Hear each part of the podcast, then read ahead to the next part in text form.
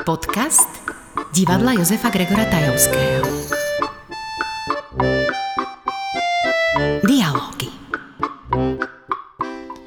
Už sa to tak stalo, že väčšinou vydávame podcast tesne pred premiérou našej novej inscenácie a to, že nás počúvate je znakom, že sa opäť niečo u nás chystá nejaké nové dielko a tentokrát to bude dielko, po ktorom už uh, som počul pišťať mnohé tenké hlasy a to hlasy detí a máme tu niečo nové pre deti a v tejto súvislosti sa budeme rozprávať s režisérom našej najnovšej inscenácie, s našim umeleckým šéfom Petrom Palíkom. Ahoj. Ahoj, ahoj.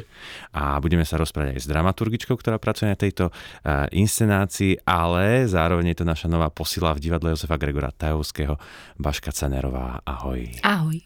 Tak, vitajte. Som rád, že si môžeme trochu porozprávať o rozprávke, ktorá nás čaká. Kveťo, čo, čo, čo si to vymyslel pre našich zvolenských divákov najmenších? Tak my sme si pomenovali sezónu, že domov a, keď, a rozhodli sme sa otvoriť túto sezónu rozprávkou, ktorá sa volá Zazračná cesta králika Edvarda.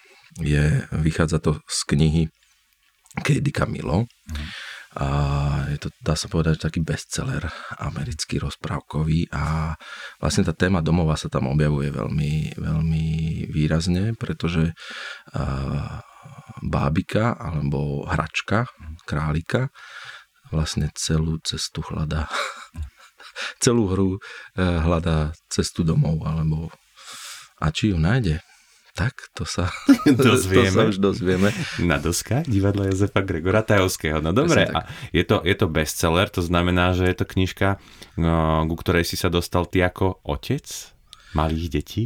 Uh, ja už ju mám dávnejšie v Merku, myslím si, že ešte predtým. Uh, na Slovensku sa uh, to objavilo uh, len ako pripravovaná inscenácia na katedre bábkarskej tvorby, ale ja už som ten, tú, tú knižočku poznal predtým a uh, vlastne neinscenovalo sa to ešte na Slovensku, myslím, v Amerike dlhšia tradícia, aj v Európe sa už objavujú akoby dramatizácie mhm. tejto knižky, pretože to je naozaj veľmi silný, pútavý a taký poetický, magický príbeh ja sa pýtam aj, aj kvôli tomu, že ja teda deti nemám, ale som zvedavý, že či možno sa môže táto kniha, keď to bol svetový bestseller, či aj na Slovensku sa to mohlo u niektorých detí ocitnúť, či to môžu poznať zo svojich kni- knižníc súkromných. Určite áno, tá kniha, kniha e, je aj na Slovensku, takže, takže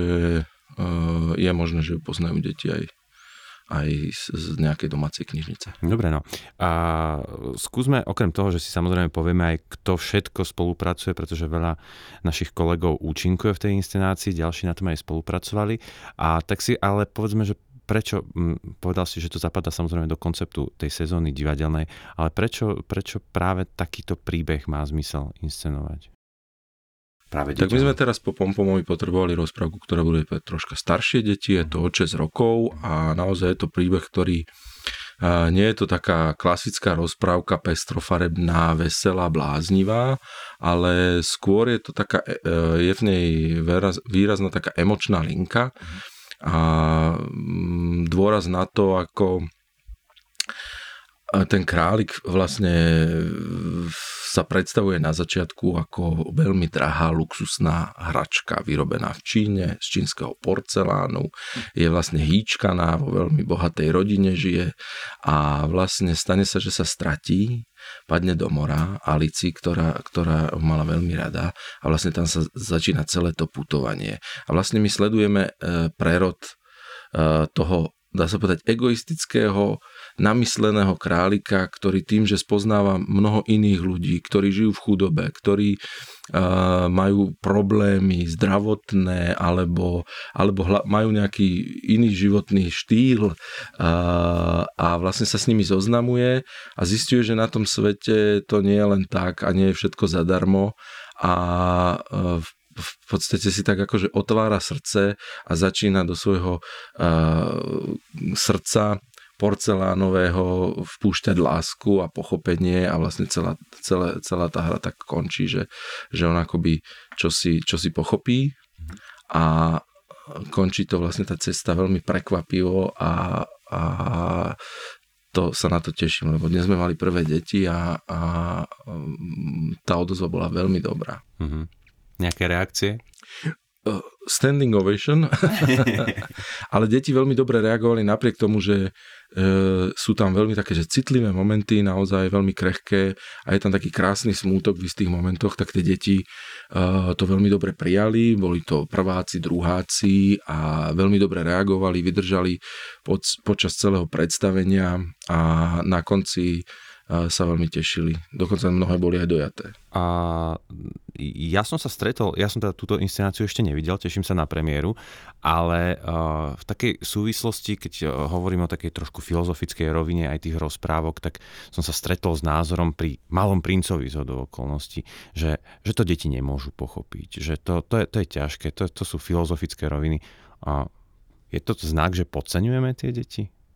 Tak ja v podstate pre deti tvorím veľmi dlho a vždy sa snažím k tej, k tej tvorbe pristupovať tak, vždy, vždy akoby k rovnocennému partnerovi, k tomu detskému divákovi tej inscenácie, či robím pre dospelákov alebo pre deti, naozaj e, nevidím v tom rozdiel, pretože e, je to, samozrejme musíš vedieť, kto je adresátom, takže aj t- tie výrazové prostriedky sú určené pre nich, pracuješ možno uh, nie, nie s takou, ne, ne, nemá šancu na nejakú iróniu, uh, ktorá teda nie, nie je na mieste, ale tak uh, v podstate, keď to mám tak porovnať, že napríklad robil som Malého princa veľmi dvojhodinovú inscenáciu v Trnave, toto je tiež, má to hodinu 20 a je to vlastne nabitá inscenácia svetelnými zmenami, hudbou, spevmi, tak je to dosť náročný kus, by som povedal, hej, že, že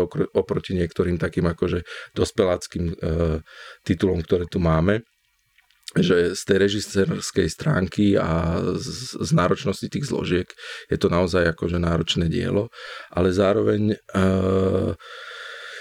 je tam e, dôležité to, aby to bolo priateľné pre tie deti a e, najmä témy, ktoré sa tam rozoberajú, ktoré sú e, nechcem povedať, že tabuizované v niek- niekedy v rozprávkach, ale chodí sa e, opatrne, ako je napríklad e, chudoba alebo, alebo smrť e, e, blízkeho. A tuto Kady Camilo napísala veľmi krásne, veľmi prirodzene e, a podarilo sa nám, myslím, že aj na javisku to aj za pomoci mojich spolupracovníkov, ako keby priniesť také krásne magické obrazy, ktoré otvárajú srdce. Dobre, dobre, tak deti nebudeme podceňovať. To nie, lebo, lebo oni fungujú na tých emóciách. A tie emócie, a tým, ak sú práve aj na tom javisku, tak to neoklameme tým tie deti. Dobre. Dobre, to dieťa, ktoré žije vo mne stále sa potešilo, ale už si naznačil aj spolupracovníkov, tak skúsme sa tak trošku porozprávať, kto všetko sa zúčastňuje na tvorbe tejto inscenácie. Hudbu pripravil Maťko Geisberg. Uh, Čiže budú aj pesničky? Áno, áno, áno. Nie len hudba, ale aj pesničky. Áno, áno, áno, máme aj pesničky. Uh, a scénu som si navrhol v základe ja a pomáhala mi aj Eva Farkašová, ktorá pripravila kostýmy. Na babkách nám spolupracovala výtvarné Nadia Salbotová so svojím tímom, takže objaví sa tam aj pár uh, bábok, uh, teda aj hlavný predstaviteľ, nie je síce bábka, v pravom slova zmysle bábika, takže to je vlastne figúra, ktorú e, vyrábala Nadia, králik Edward a e, pohybová spolupráca Sonička Kočanová nám pomohla kultivovať nejaký ten pohyb na javisku. Dobre, a čo sa týka hereckého týmu, tak to je dosť široké obsadenie na, na rozprávku. No, myslím, že Skúsi 9, všetkých, 9, alebo ja poviem? 9 ľudí.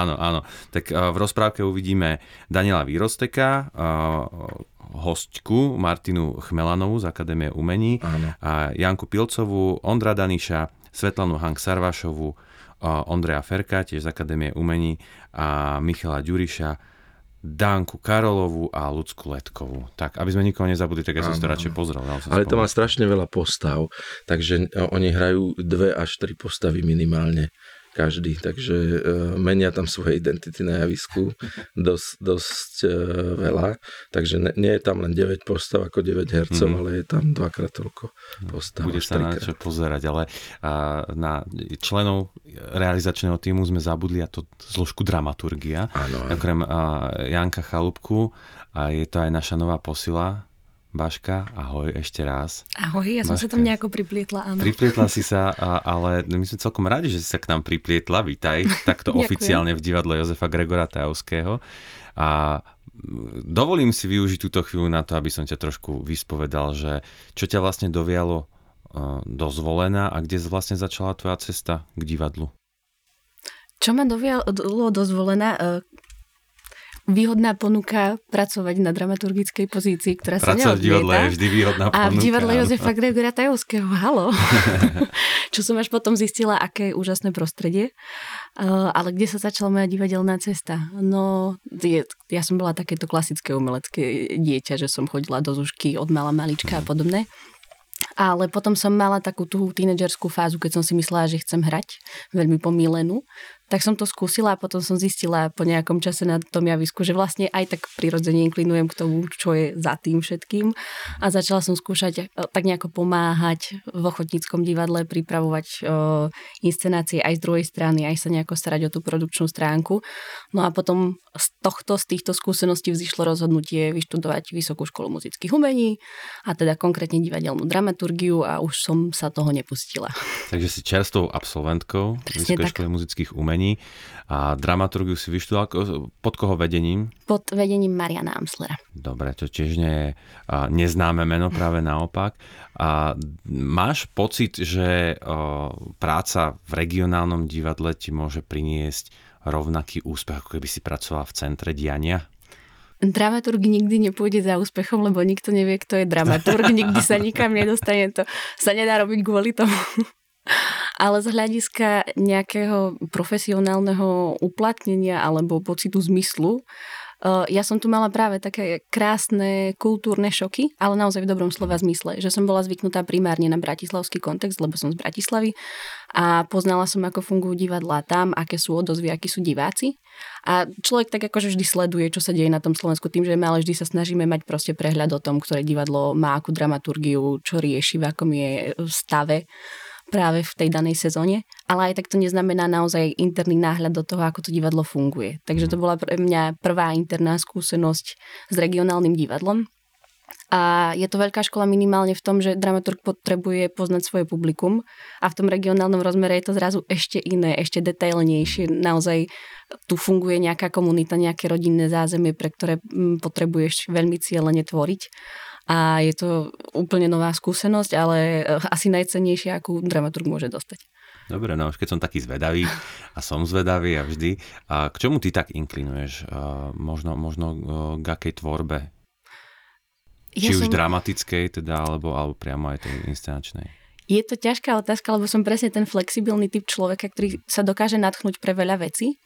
Uh, preto by som asi nemohla režírovať, lebo by som nemala nejakú ustálenú poetiku ale e, keď sa snažím tak akože zadefinovať, kde čo, dokážem obdivovať neskutočným spôsobom tvorbu teatra Tatra, ale zároveň potom dokážem prísť do Národného a pozrieť si nejakým spôsobom tie realistické alebo veľké výpravné inscenácie a oceniť, ako fungujú tie. Som schopná ísť na nejaké vystúpenia nového cirkusu, natchnúť sa preto ale primárne väčšinou som rada len akože taký styčný bod, keď je divadlo divadelné. Keď naozaj máš pocit, že to, čo si videl na tom javisku, by sa nedalo preniesť nie ako cez film, nie ako cez televíziu, cez uh, internet, že je to naozaj ten unikátny zážitok toho tu a teraz, toho naživo, keď to prechádza z hľadiska do javiska, uh, z javiska do hľadiska na 100%. No, tak tá jedinečnosť nás asi všetkých zrušuje pri tej tvorbe. A ty si spomenula nejaké inscenácie, už si máš taký prehľad aj v tých zvolenských však momentálne, Snažím čo sa, sa hrá. Ja viem, ja viem, ja ťa stretávam na tých predstaveniach jednotlivých, tak čo, čo máš pocit, čo ti tu tak udrelo do oka? No najviac sa tu bavíme o inscenácii, ktorá aktuálne nie je v repertoári, čo je vtipné a to je Tichá noc, Tmavá noc, ktorá je výnimočná tým, že je robená formou imerzívneho divadla a to je vždy pre divadelníkov zaujímavé, lebo je to naozaj špecifická forma. Takže z hľadiska repertoáru naozaj toto. A z hľadiska toho, čo som reálne mala možnosť vidieť, tak teraz som videla vlastne dvakrát v priebehu oktobra Čepiec a je to vlajková loď divadla, o tom si nemusíme nič hovoriť. Naozaj taká uh, fajnšmekrovská záležitosť pre divadelnú obec, ktorej sa teda aj ja teším a aj mne zahrala na srdiečku. No, dobre. Zhodneme sa. dobre, fajn. A čo tie rozprávky? Joj, rozprávky sú skvelé a deti sú skvelé. Robiť pre deti je paráda. To sú tie najúprimnejšie reakcie. Aké rozprávky máš rada? Teraz normálne filmy vytiahni, lebo ja som tiež oh. rozprávkový fanšmeker. No to hľadanie cesty domov, ja som si hneď na Nema spomenul, mm. na Toy Story a podobné príbehy, ktoré naozaj sú tiež ako keby aj, aj filozoficky bohaté pre tie decka. Vieš čo, čo si pamätám z detstva, že boli také moje topky, bol napríklad Macko Uško. A tieto klasiky, že ja som naozaj úplne to najklasickejšie dieťa odrastené na československých večerníčkoch. Ale z tých novších mi prvé napadlo na vlásku, že to má krásny druh mhm. humoru, alebo up, ako je to popre, uh, poprepájané s nejakými naozaj že neurologickými až filozofickými záležitostiami. No, dobre, dobre, vidím, že máme podobný vkus na, aj na rozprávky. Budeme si rozprávať. Dobre, a, a aby sme Váške ulahodili, Kveťo, tak sa ešte vrátim k tebe. Čo nás čaká túto sezónu, ešte okrem rozprávky? Mali sme tu, a, aj v nedávnom podcaste sme sa rozprávali s Látkom Rohoňom a Števkom Šafárikom, pretože a, sme uviedli druhú premiéru inscenácie Dobrý ročník. Uh-huh. A teraz to bude Edward, králik Edward a čo nás čaká ďalej? Tak po Edwardovi vlastne prichádza Jan Luterán so svojím tímom a, a pripravujú mm, takú komornú, no, obsadením komornú inscenáciu, ale bude tiež vo veľkej sále. Je to Mainburg Perplex a e, dá sa to považovať za komédiu. Takže to máme pre takú akoby skôr strednú generáciu. A Eh, divákov, ktorí radi chodia do divadla a, a v druhej polovici sezóny nás eh, čaká Petra Tejnorová, to sa na to veľmi teším, lebo sa nám podarilo osloviť do projektu, ktorý máme nazvať Ty sme krajina. Takže teraz dohadujeme detaily tohto projektu. Eh, tam sme si hovorili, že pre nás je veľkou témou Enviro, Takže toto by sa malo objaviť. E, začíname skúšať v februári a potom na konci sezóny Zámocké hry z Volenské bude otvárať autorská inscenácia Haverland, to budem režirovať ja a tam sa vlastne preklapá akoby celý tým, ktorý pracoval na Čepci. Uh-huh. Takže niečo v podobnom duchu, trocha autorské, tam sa budeme zameriavať zase na témy karpatských Nemcov z okolia Haverlandu, nedalekého, takže je to zase taká troška regionálna téma a sú tam tiež akože veľmi silné neurologické body, ktoré by sme chceli e, vytiahnuť na javisko a možno vyvolať nejakú diskusiu a pohľad do, do histórie. A samozrejme ešte najbližšie nás čaká Noc divadiel, mm-hmm. v novembri, 19.